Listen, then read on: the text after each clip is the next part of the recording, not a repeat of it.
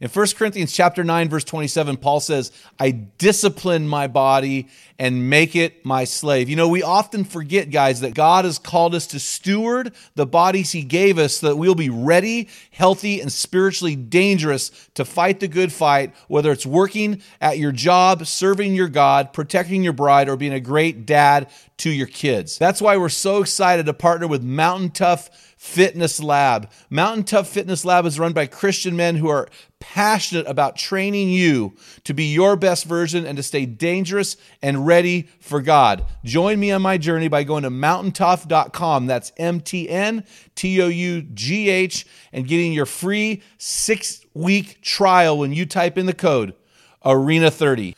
You won't be disappointed. Stay dangerous. But obedience is more of an outward expression of God gave me a task, a job, a duty, a mantle, a purpose to fulfill. It's not the critic who counts, not the man who points out how the strong man stumbles or where the doer of deeds could have done them better. The credit belongs to the man who was actually in the arena, whose face is marked by dust and sweat and blood. Welcome to the Men in the Arena podcast, where we interview specialists in the realm of manhood. Each of our guests is an expert in their chosen field or cause as it relates to men. Our conviction is to call you into the arena of manhood, call you out of the faceless, nameless bleachers, and call you up to be the best version of you. Because when a man gets it, everyone wins. Enjoy today's episode. Men in the Arena Army, we salute you. Hey guys, thanks for listening to this episode of the Men in the Arena podcast. I'm Jim Ramos, and I'm here, as you heard, with my co-host and producer Dale Culver. How you doing, man? I'm doing awesome.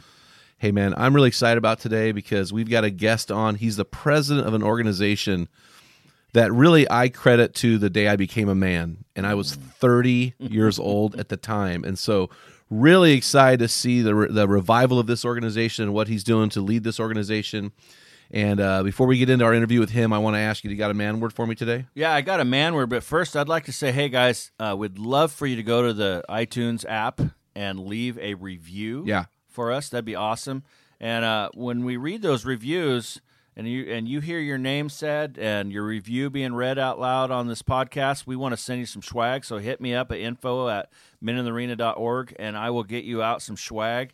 But uh, we just we love those reviews and uh, that helps helps us get out there. So get her done. Except for the guy who sent me an email apologizing. He went to give us a five star rating. Yeah. And he thought he had hit the one star, one star, one star, one star, one star to five. And he gave us five one star ratings. so he has to send us some swag. Yeah. So anyway. Yeah. So with the ratings are great, but the reviews are really what we want to hear. And and two, we would love if you have a victory story that uh, maybe God has done something in your life through the podcast. For sure. Put it on there. We'd love to have that. So thanks, guys. My man word. Promise. Is it promise? Actually, you know, I, I I contemplated that last night, late at night, and I was like, I can't use promise because it'll be vanilla. That'd be so vanilla. vanilla. Generic. Okay, so this one is vow. Oh yeah. So I just use a up. synonym? Yeah, Whatever. I did. Okay, So- go ahead. Why? Well, I looked it up. The vow is actually a solemn promise, and if you're a promise keeper, like this is a serious deal. And um, so that's why I chose that. Um, this guy is with from our organiz- or this organization, the Promise Keepers, and so many times for men they forget the promises they make. You remember those vows you made when you got married, and and so many times it's as time goes on you forget that promise you made your bride, the things you said in front of all those people, and it's like you know we talk about you don't fall out of love. You rise into love. Yeah, Yeah. exactly. And so the promises you make to your wife, the promises you make to your your kids, you got to follow through. And if you're a man, you're going to keep your promises, and they're a serious deal. Yeah, I think when I when I have couples read their vows, I call them covenantal vows because you're hmm. you're entering a covenant that cannot be broken. It's way different than a contract. A contract Exactly. protects me from you. A covenant is all in, no holds barred. It's where the rubber meets the road. So appreciate that. Hey, I want to bring on our guest today, Vance Day. Vance is 59 years old. He lives in Powell, Butte, Oregon, with his beautiful wife of over 33 years. He served in um, he served the state of Oregon for nearly four years as the chairman of the Oregon Republican Party before being appointed to serve as a circuit court judge in the third judicial district and was later elected to a full time six term or full six term in November of 2012. Vance strongly believes in helping raise a generation of leaders equipped to address an ever changing world. Today, Vance sits as the president of Promise Keepers, and I'm really excited to bring him on. Vance, welcome onto the show, man. Great to be with you guys. Man, we're, we're really excited to have you on the show. And hey, I left out a, a segment of your bio, and I thought it was a very pertinent segment, and I thought it was worthy of you sharing it. Can you walk us through 2012 uh, ish to 2020 and the, what went on in your life during that season? Sure. I, I, think when Governor Kitzhaber, who's a Democrat, appointed to one of the most important positions in the state, uh, me, who was a Republican, I think it was a shock to the system. Uh-huh. I mean, a real shock to the system. And, you know, I'm a conservative and I'm pretty vocal about my views and a man of faith. And, and I happen to be an older white guy. So I didn't fit any of the profiles, which, you know, the governors for the last 30 years have used to find judges, uh, in my opinion. And some of my former colleagues may be kind of torqued at my next statement. But unfortunately, um, experience and and being a person of character sometimes is not what our governor has decided to use in order mm. to find judges. And so it is not the job of a circuit court judge to marry people. Uh, I have other j- jobs. I mean, we did everything from death penalty to divorce to constitutional law to contracts, car wrecks. But marrying people is not one of my duties as a judge. I yeah. chose to do that. I really enjoyed it. But when the uh, Oregon Constitution was challenged in the federal district court, it was about a year before the Supreme Court made the decision to allow gay marriage. I knew that that judge was going to rule that the Oregon Constitution violated the U.S. Constitution because he wanted to marry his partner. and I knew him personally. And so I just made a decision when he makes his decision, I'm going to recuse myself from further marriages because I don't want to embarrass people or make them feel bad if they show up and, and they ask me to marry two ladies or two men because I, I, would not do it based upon my religious convictions and my mm-hmm. firmly held um, beliefs under the First Amendment. Well, that I did it quietly because I knew what would happen. Oh, yeah. And when it got known, it happened. And they came after me with tongs and hammers and you know, quietly they said, "Look, you can you can resign before it becomes public. Nobody will know." Blah blah blah. And I, I, I, I can't remember the exact words I said, but I think it was "go forth and self-propagate," because because I am not backing down. You, if you want my liberty of conscience, then you're going to have to take it. Yeah, yeah. And frankly, I thought I'd scare him because I'm a litigator, you know, and which is the first cousin to an alligator. And, you know, it didn't work. Um, they just decided that they were going to make an example of me hmm. um, as the judge, the bad boy judge who won't marry gay people, homophobic. If we torture him in public and tar and feather him and just, you know, disqualify him from being a judge, then it will send a message to all the other judges in the United States. And so we went through a four year legal battle that cost us um, just over a million dollars. Wow. Um, in legal fees. Um, they didn't get rid of me. The Oregon Supreme Court uh, suspended me, but I took it to the United States Supreme Court. And I mean, it was a big, big fight. Uh, when that didn't work, then they indicted me for two felonies that never occurred, and um, which was a political indictment prosecution uh, it took another two years for us to force it to trial because we knew they would lose. And certainly when we went to trial, they didn't have the evidence. They had to dismiss the entire case.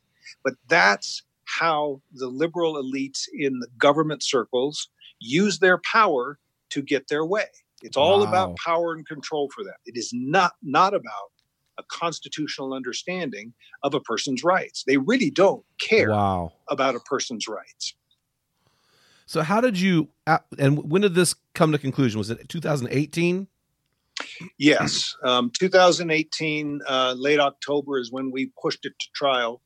It was in Marion County, Salem, but the Statesman Journal put out the day before trial. You know, my picture on the front page of the Sunday paper. You know, is he guilty?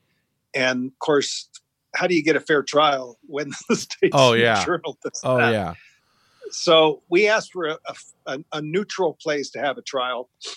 Um, the judge indicated it would probably be in Deschutes or maybe Jackson County, but lo and behold, she sent it to Multnomah County, where where yeah, where seventy two percent of the people voted for Hillary and eighteen percent voted for Trump. And of course, who am I? Yeah. Oh yeah. Yeah. Yeah. So, but even with that, even with that, you know, God shows up. He always does. He is never late. In my opinion, he he misses a lot of opportunities to show up early, but he's never late. He is the God of the eleventh hour for sure. Yeah, For eleven sure. You know it. You know it. Well, so how do you navigate as a leader of your household with your wife, with your your kids? How do you navigate through um, bitterness and resentment? How do you get to the other side of that without being bitter or resentful? Because they came after you and attacked your character and your integrity, and you won. But how do you come out of that on the other side with being free and not carrying bitterness or resentment? I think it starts with two presuppositions to a biblical worldview. One, that what God allows in his wisdom, he could easily stop with his sovereign power. Mm-hmm. So if we truly believe that God is in control, then we never ever ask the victim question, which is Ah. why. Yes. Be- Because why is why is this happening to me? It's a victim oriented question, and God doesn't answer a negative like that. Number two, I think if we understand that the way our Father helps us to grow and become men of God is that He brings us through very difficult times. That's what James 1, verse 2 says. Mm-hmm. So if you start from a place of joy, consider it all joy, my brethren, when you encounter various trials for the testing of your faith. We understand that that's the equation for being joyous. If we start with joy and we move through the trials that we're currently in. I mean, guys that are, you know, they're listening to this podcast right now. Many of them are struggling and they have mm-hmm. pain and they've made dumbass decisions that have brought about pain in other people's lives. But if they look at the trial that they're in, the difficulty that they're in, and they submit it to the Lord and do so in joy, thanking Him for the opportunity to stand for Him, it changes everything. And that's what we did. My family and I, you know, it was hard at the beginning because it was like, what the heck? Yeah. when I woke up, you know, in September of 2015, and I saw my name scrolling, you know, under Fox News, Mm-hmm. I knew, okay, this has started. And but we just immediately shifted and and kept on thanking God that He was in the midst of this. And I got to tell you, I know it sounds strange to people, but I wouldn't give up those four years. Ah, all you look in scripture every great warrior was desert trained every great warrior he was pulled out of that normal circumstance that culture those relationships and drawn into god out in the desert where god trained him brought metal into the bones of his fiber and then sent him back out a new man. And i am a different guy. Much better my wife says. Well, you you, ma- you quoted you quoted James one two, and you you ended with the testing of your faith, and what you left off I thought was very important because the next part of that verse says produces endurance. amen And I think the Amen. problem with our world, you said you you know not to become a victim. We live in a victim society that lacks grit, that lacks endurance, and so I really appreciate the fact that you you you you bring that about because if you want to be a man of grit and endurance, you have to go through the fire, you have to go through the desert, and so you went through the desert, and I'm assuming. Based on your bio, that on the other side of that, somewhere led this presidential uh, appointment to Promise Keepers. Can you walk us through how that happened? Well, the beauty of how God works is is that we never know as men what's on the other side of obedience. Yeah. We can't see it. You know, and if and if he would have come to me gently and said, "Well, it's going to cost you a million dollars. You're going to have to sell your home, your assets. You're going to live in a fifth wheel for 2 years and your name is going to look like, you know, bovine material that's scattered over eastern Oregon." Um, you know, I probably would have self or de self-selected. Yeah, for sure. You know, but he, in his relentless kindness, he doesn't do that. And in the midst of this, you know, and let me let me back up.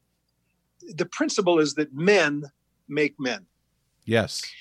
And we need men around us who will love on us. We need Pauls in our lives. We need a Barnabas who's a good friend. We need Timothy's who we pour our lives into.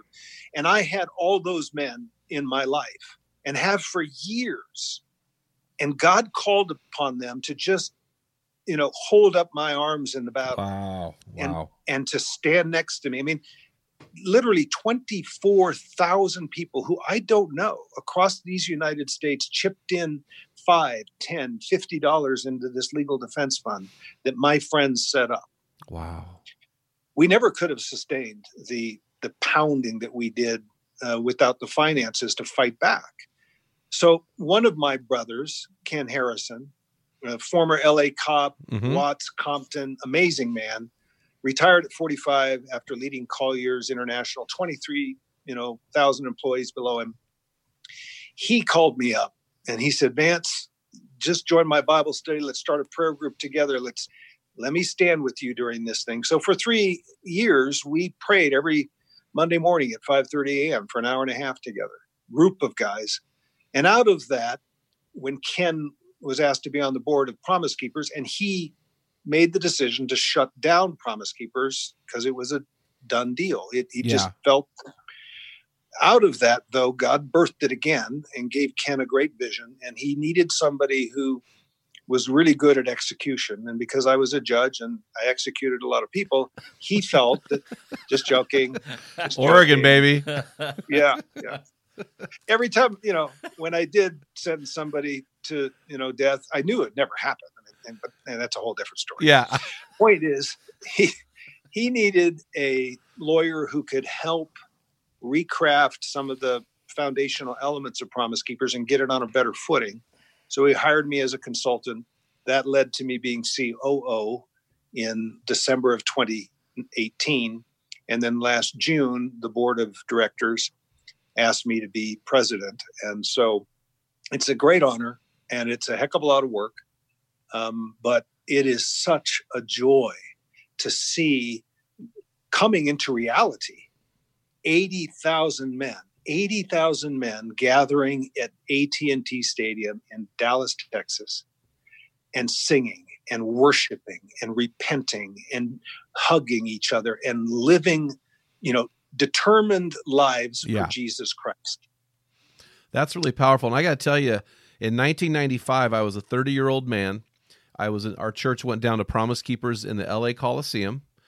And I remember sitting there, and of all the speakers there, the one I didn't connect with the most kept screaming the same phrase over and over. You got to out love, you got to out serve your wife. And I was like, man, he was wearing a full robe. Like he wasn't even wearing pants. He was wearing a robe, like a priestly robe.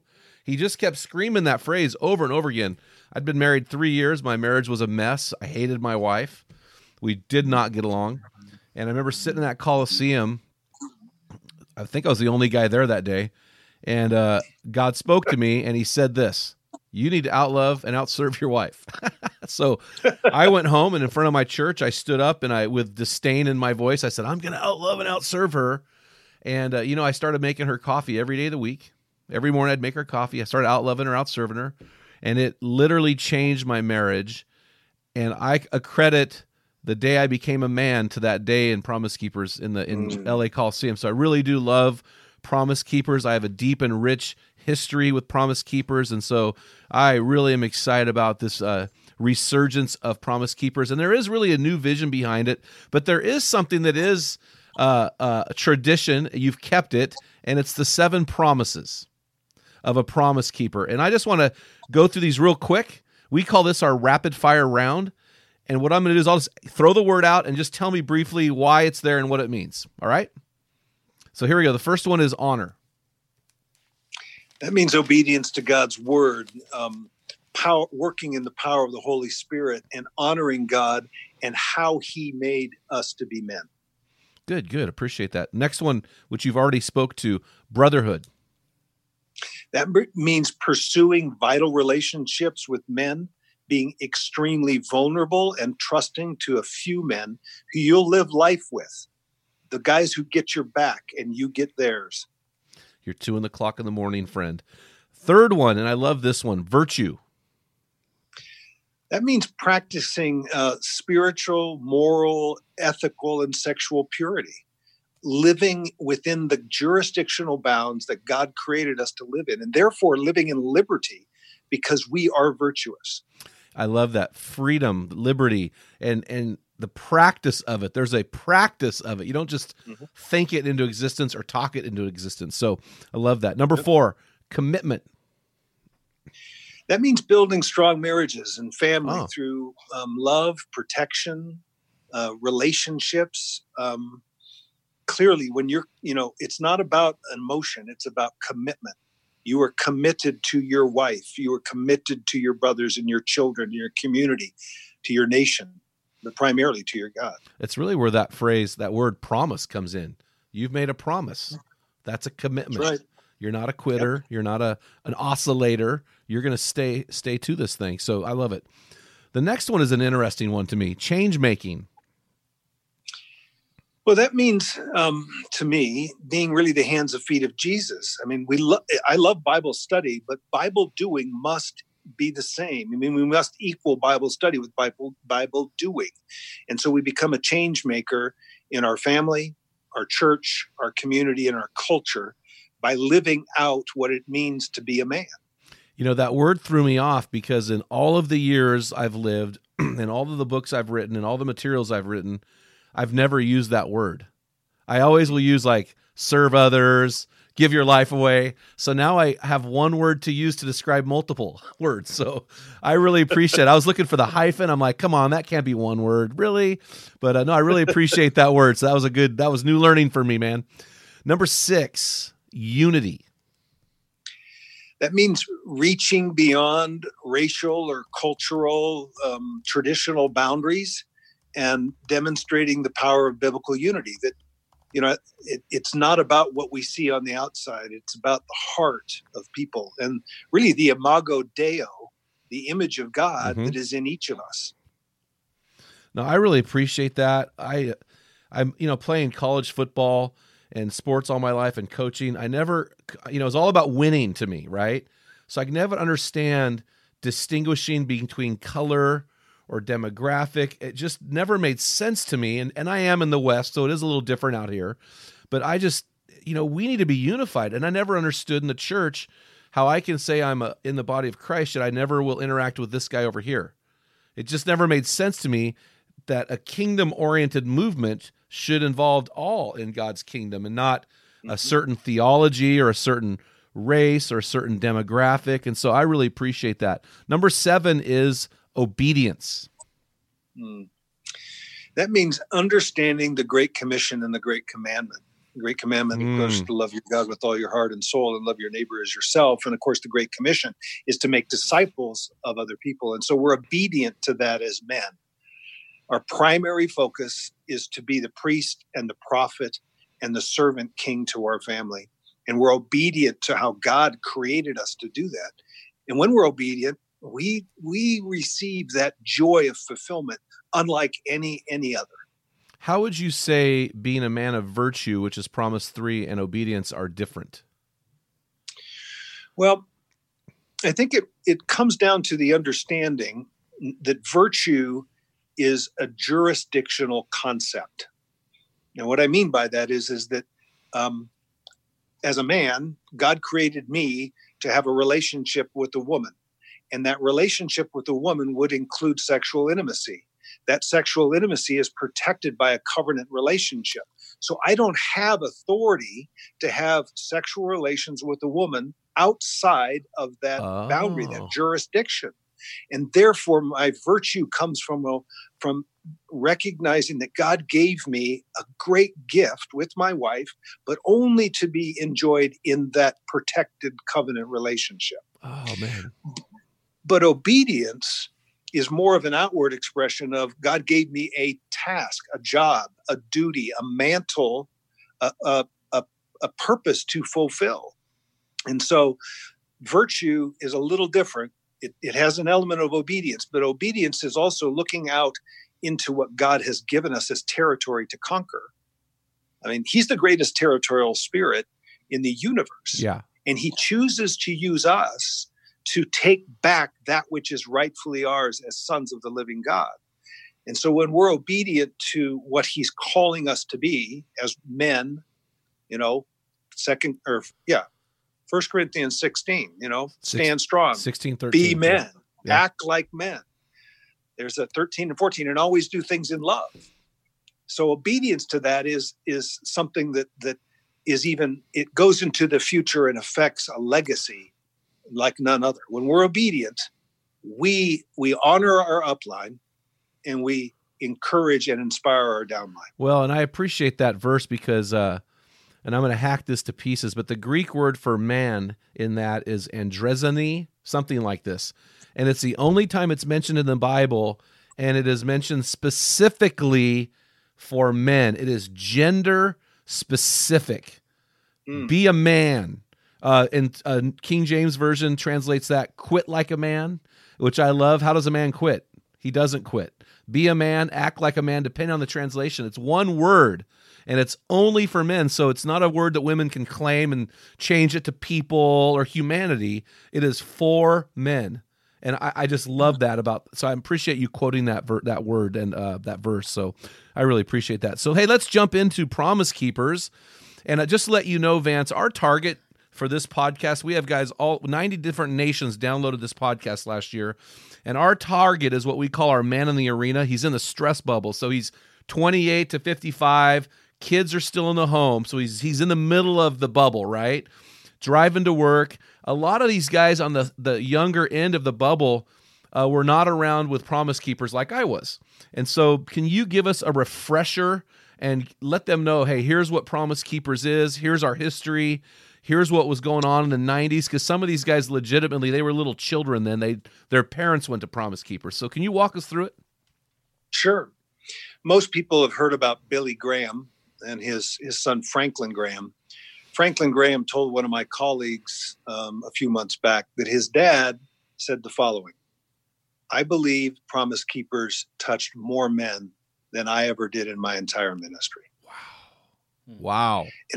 Yeah, that that was a wow statement for me too. That's powerful. And then you you look at the numbers in the 1990s, it through about 2000, Promise Keepers touched over seven million men, seven million, and we don't know how many more millions those seven million men touched. For sure.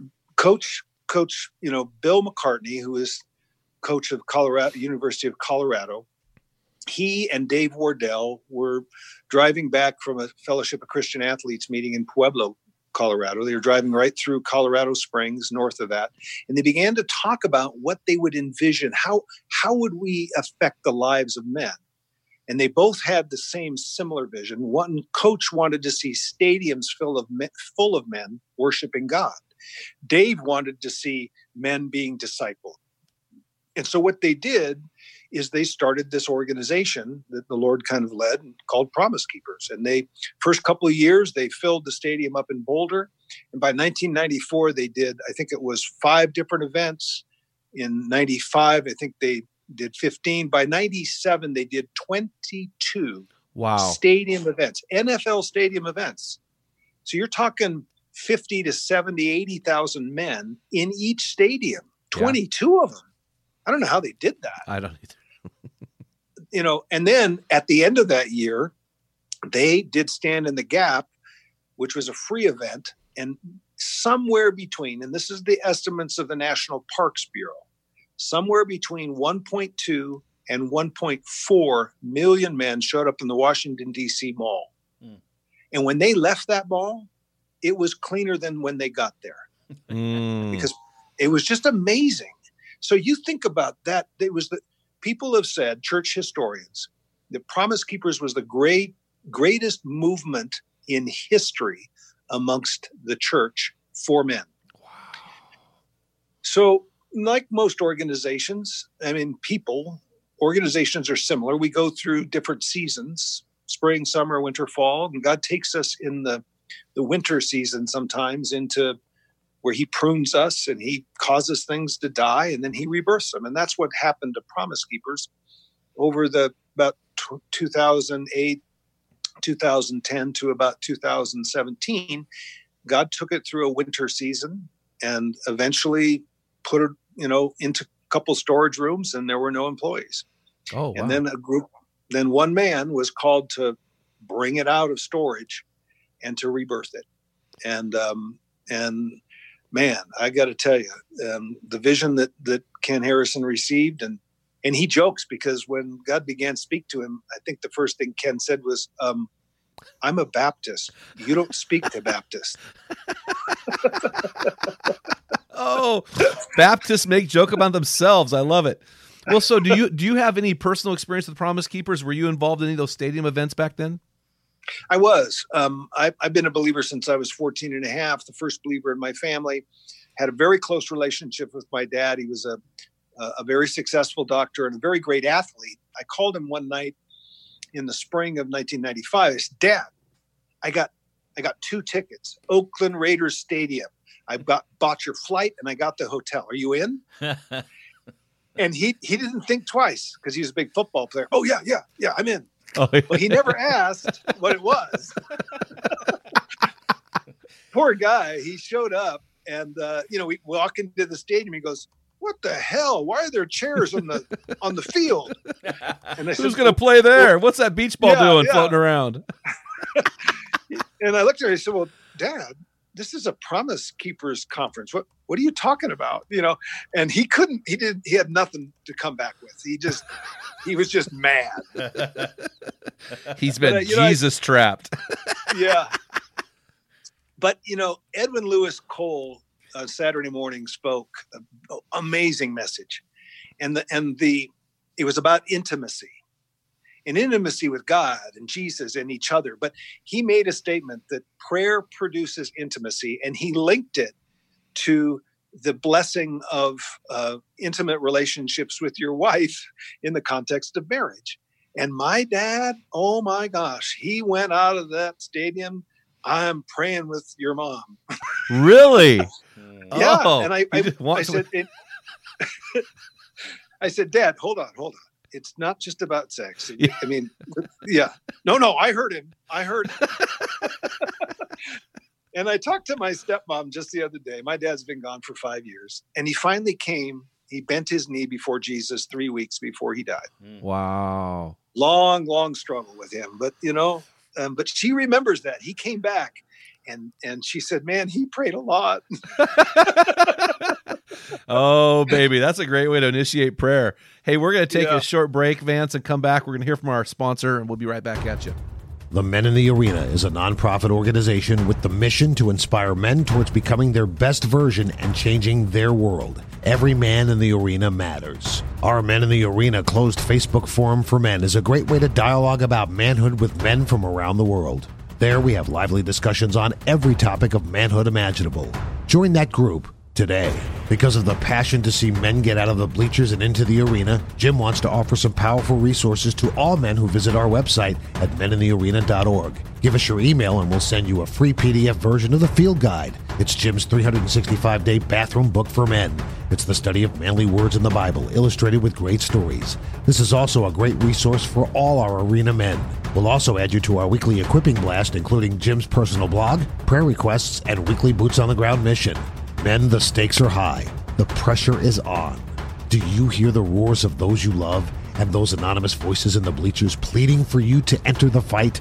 Because when you get it, everyone wins. Now, back to our episode.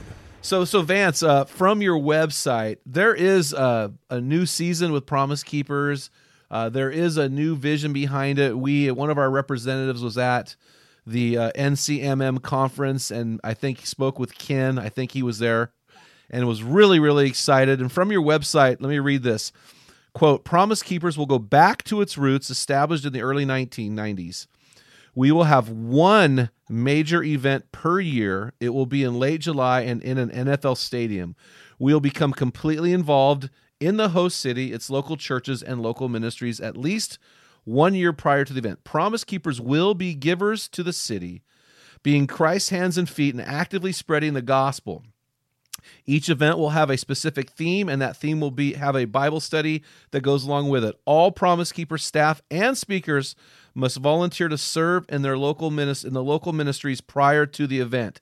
So, how is that vision different? How is that vision new and fresh compared to the old one? And it is substantially different. Well, it, the, the sameness would be that we're we're moving back to just the concept of men make men. Yes. And that men have a different calling than women do. And it's it it it's not a co- competitive calling whatsoever. It it's a linkage calling. It's you know women are co-heirs of course with men but god created men differently Yep. and for different purposes. And so it's it's focusing on how men should be men. That's that's the part of bringing it back to its vision. What is different though is that promise keepers and i'll, I'll say this really bluntly if this event becomes about promise keepers then it will be an epic failure it cannot be about promise keepers promise keepers is a vehicle to be used of god to be a ignition point for a movement that God wants to do in the hearts of men. And so this movement should result in revival, and this revival should result, I believe, in the third great awakening in these United States. And so Promise Keepers is designed to be that catalytic spark which brings men together. So when men go, wow, look at the power of a man to serve and to love and to lead. And then the follow up happens with the thousands and thousands of men's ministries and other ministries that that that focus on discipleship. And that's not our job.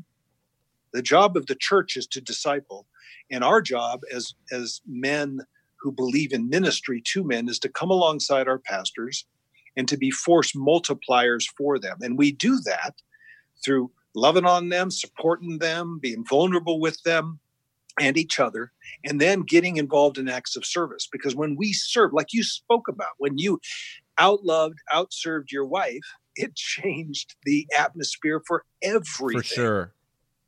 So when we talk about service, that's the Bible doing, that's the change making aspect. And we're already headlong into working within the DFW area.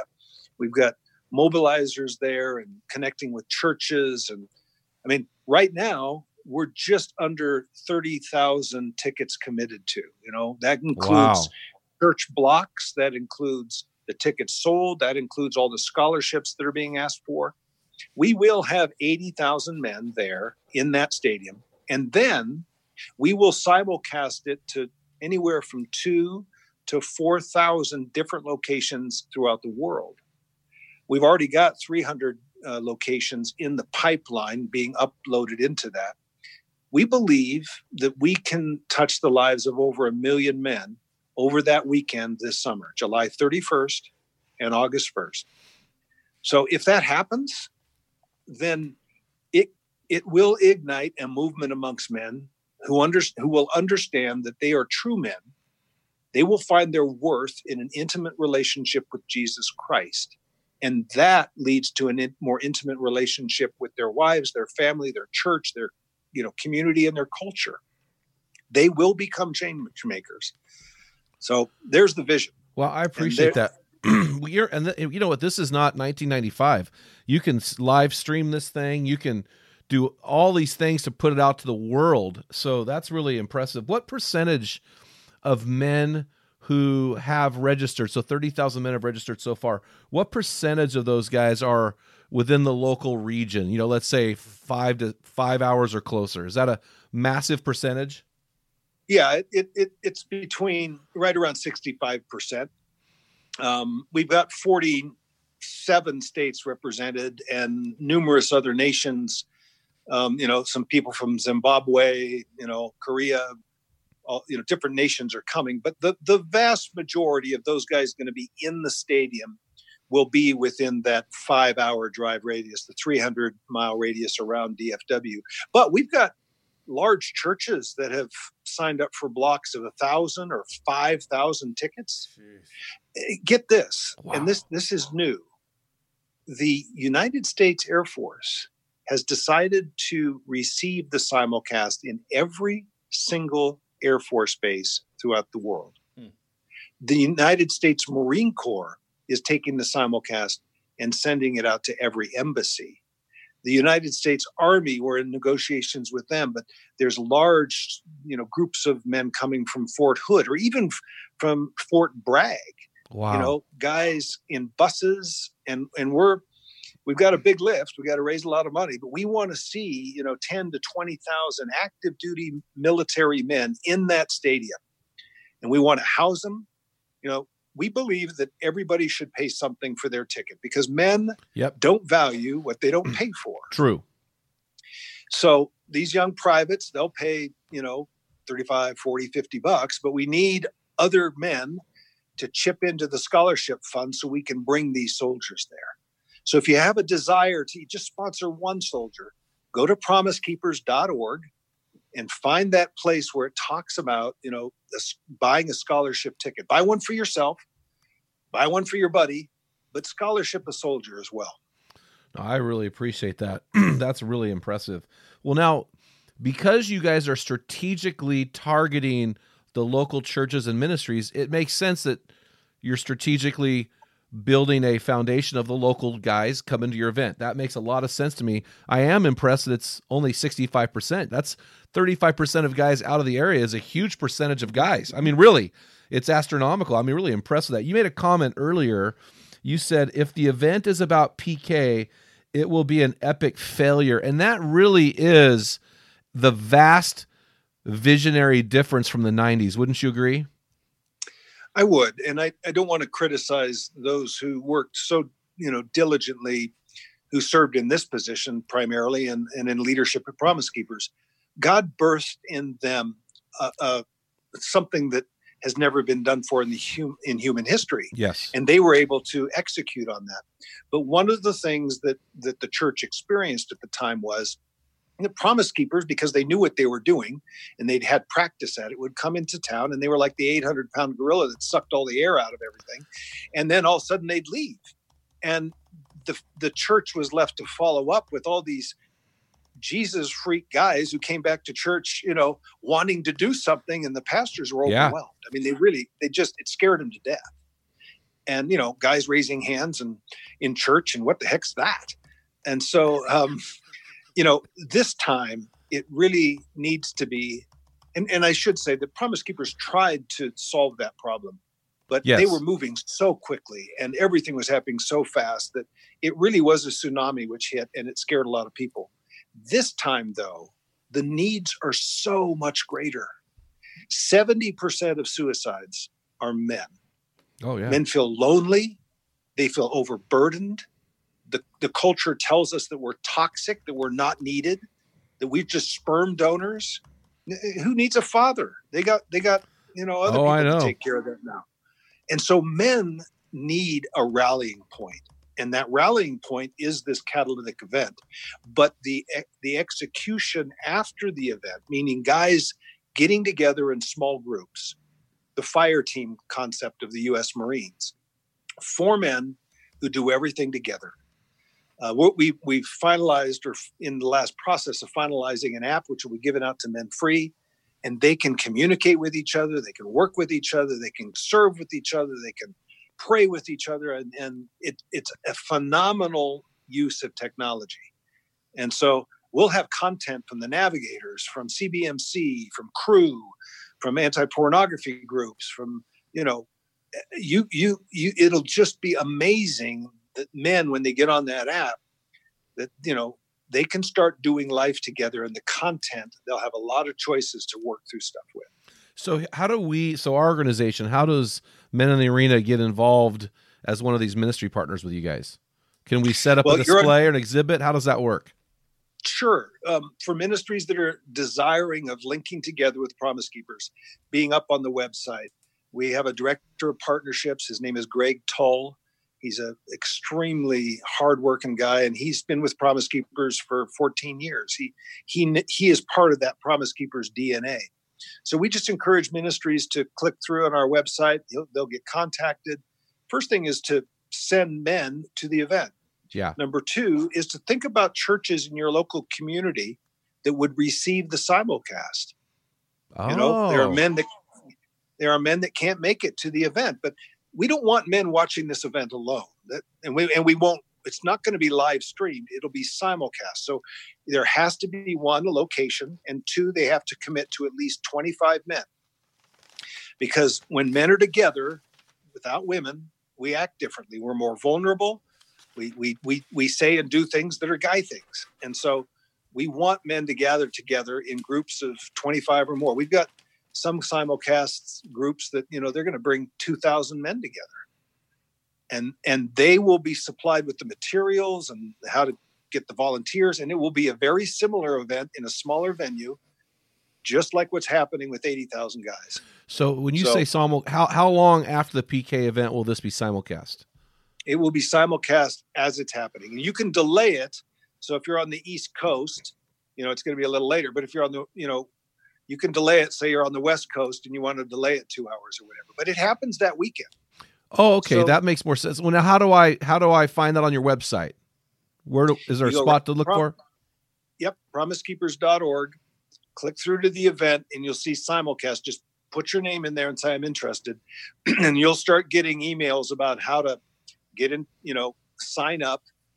Uh, and we're encouraging churches, you know, to in, in, towns to say, look, why don't we work together on this one? Yeah. You know, why, why don't the Baptists work with the Episcopals and the Presbyterians and let's find a location and let's do this together, guys. Yeah, I, mean, I, I really appreciate that. Well, you know, I really believe in our tagline is when a man gets it, everyone wins. And so when I when I go back and I look at Promise Keepers 95 where I attended in LA Coliseum, once I got it, I figured it out. I think guys are. I, I believe enough in men that they can figure it out. I remember McCartney. Uh, they showed a video of McCartney when he was uh, sharing kind of how this launched, and he said, he, "I remember. I remember him looking at the camera and saying, "Listen, we said we could just turn it around." That was. I remember the hand motions. We thought this event could turn it around, and I really believe they did turn it around. And uh, I do believe a man when he gets it, everyone wins. But I do really appreciate this new and fresh vision as well, that says, "Listen." We want to provide this venue for you, but we also want to link up and lock arms and lock shields with other organizations to disciple these men strategically. Where where was your was your vision behind that in response to the older way of doing Promise Keepers, or did you see a newer need? Well, it's a different season. Yeah. You know, Promise Keepers has been analogized as being like a great oak tree that developed in the 1990s, and all these seeds of little ministries began to birth. Well, now it's 20 years later. Yeah. And and you've got thousands of men's ministries that are mature and they've gone through tough times and they know how to they know how to relate to men. We would be absolutely stupid not to link arms and raise shields together. They've, they, you know, they have come to us and said, "There's another other ministry that has the brand, has the experience, and and and we need you guys to do this event, but we want to partner with you." So you know, iron sharpens iron, man in the mirror, wingman, you guys. I mean, those th- these are the foot soldier ministries, and our job is to be a force multiplier on the battlefield for you guys. No, I appreciate. You know, I'm I've been invited to be on the NCMM board, and I looked at their organization. There are 130 men's ministry organizations involved with NCMM, and our podcast alone has had 80 others who aren't involved in NCMM. So guys all over the country doing this thing. But I really appreciate Promise Keepers saying, "Hey, we want to kind of be a hub and launch you outwardly. And I really appreciate that, which leads me to the next question. What is a PK ambassador and how does a man become one? Great question. All men have that internal need to be part of something greater than themselves.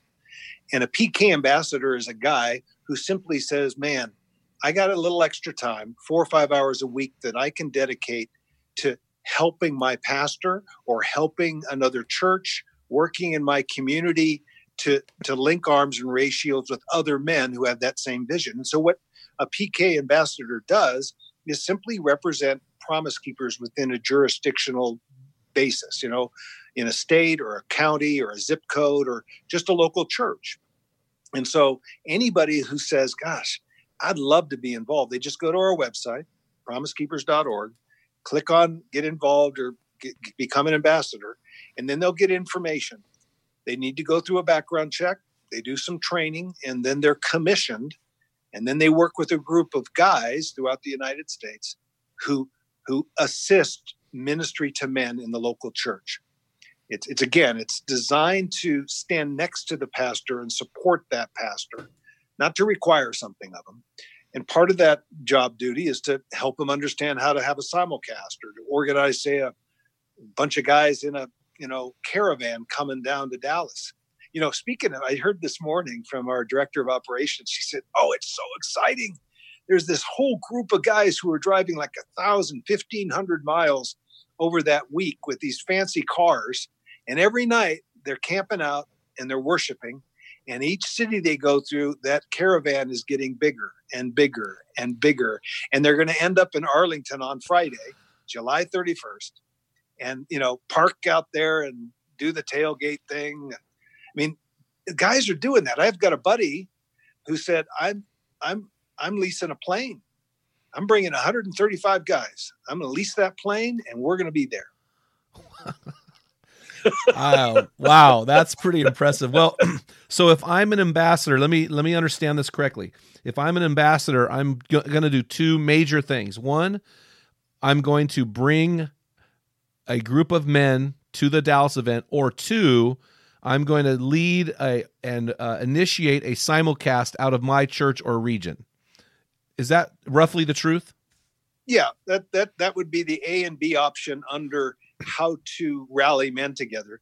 But the overall job is to help your men's ministry, or if there isn't one in that local church, to to gather some guys together who will just start doing guy things together and and and encourage men to get into those small groups uh, help the pastor help uh, you know give men that sense of purpose and destiny and promise keepers will get those you know local ministries such as isi or you know other local ministries to partner with that local church our job is to be a connector and that that ambassador is the connector with different resources so that the church doesn't feel alone.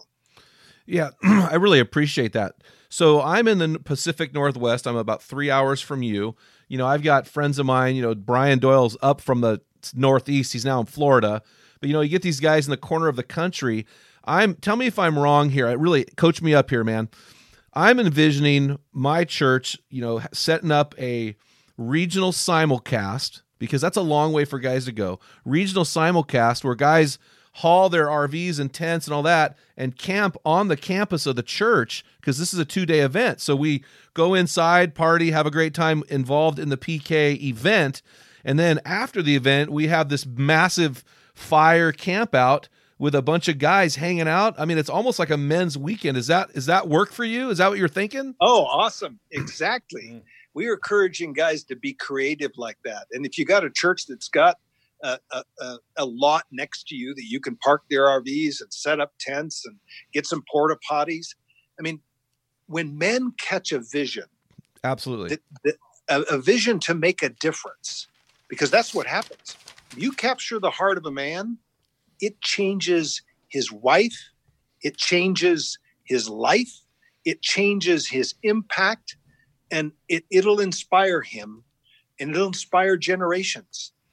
You know, oh. all of us want to leave an inheritance to those who come after us, but but God wants us to leave a legacy. You you give a an inheritance is what you leave for somebody. A legacy is what you leave in somebody.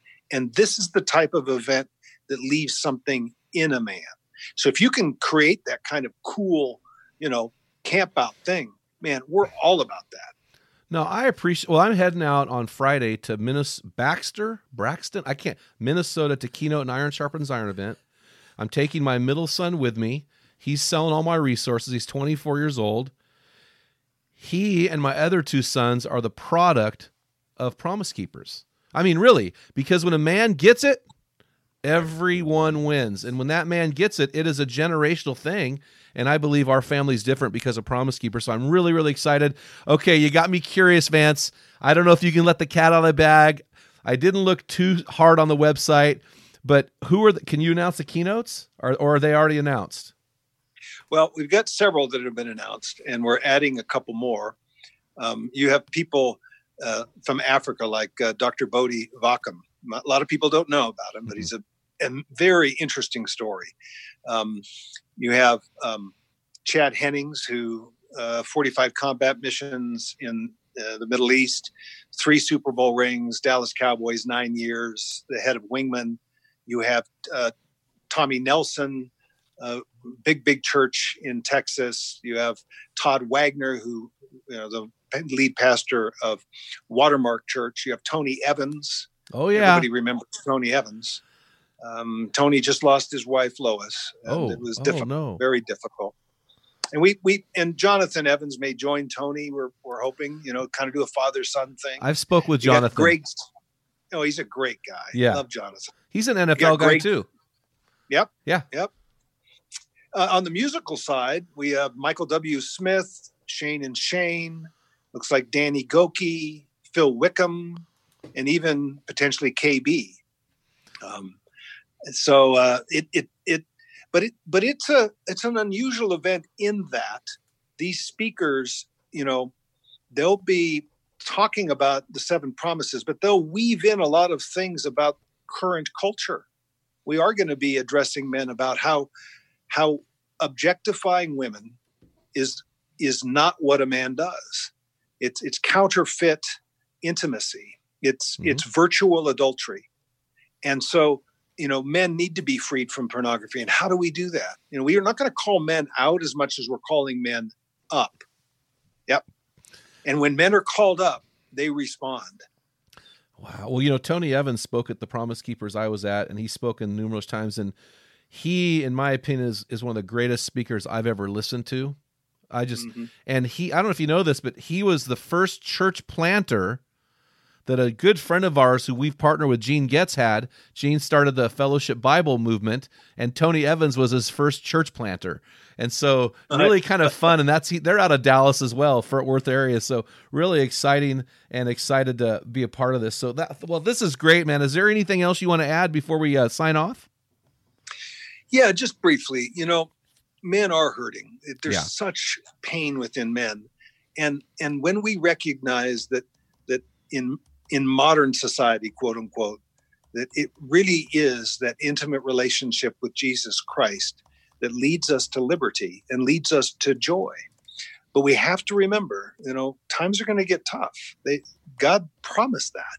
And he's counting on men to stand in the gap. He's calling us to to move from a chocolate soldier status that we melt when the heat gets tough to be that battle hardened warrior. He wants men who will stand up for what's right and stop being pushed around by a culture that is godless and anti God. And I believe he's going to do it. Man, thank you so much for your time. I know you're a busy, busy man this season of life. And uh, guys, hey, before we uh, go to the next step, guys, let's get our boots on the ground. What are you going to do in response to our interview today with Vance? And here's here's what I want you to do. I want you to go to the Promise Keepers website. It is promisekeepers.org. And I want you to do something for me. I want you to pray about becoming an ambassador and either one, bringing a herd of stallions to Dallas for this event, or two, setting up a simulcast, which is what we're going to do at our church, and have a ton of guys show up, camp out, and have a massive party and just have a great time together. And that is July 31st, 2020. Super excited about this event, guys. Pray about being an ambassador because when a man gets it, Everyone wins. Hey guys, until next time, feel the wet sand on the arena floor, hear the deafening roar of the crowd, taste the sweetness of victory, smell the stench of battle, get in the game, get dirty. Go to Promise Keepers 2020, grind it out, and Be a man. Men in the Arena is a non-profit, crowd-funded organization that exists to inspire men to become their best version. We're able to freely offer this podcast, weekly equipping blasts, discussion forums, plus our small group resources to the 3Ms, active military, missionaries, and men in underdeveloped nations. This could only happen because of a large group of generous donors like you. You can find out more about how to support our ministry at meninthearena.org. What type of dad are you? Guys, in my 35 years of ministry, I've noticed that guys basically fall into two categories. And in those categories, there are four types of dad or four phases that you pass through as a dad. We just dropped an amazing quiz to help you discover what type of dad you are, find out what type of father you are, and get our custom resources fit to meet the needs and the questions you are asking. Head on over to menarena.org, join 20,000 men from around the world, and find out the type of dad you are.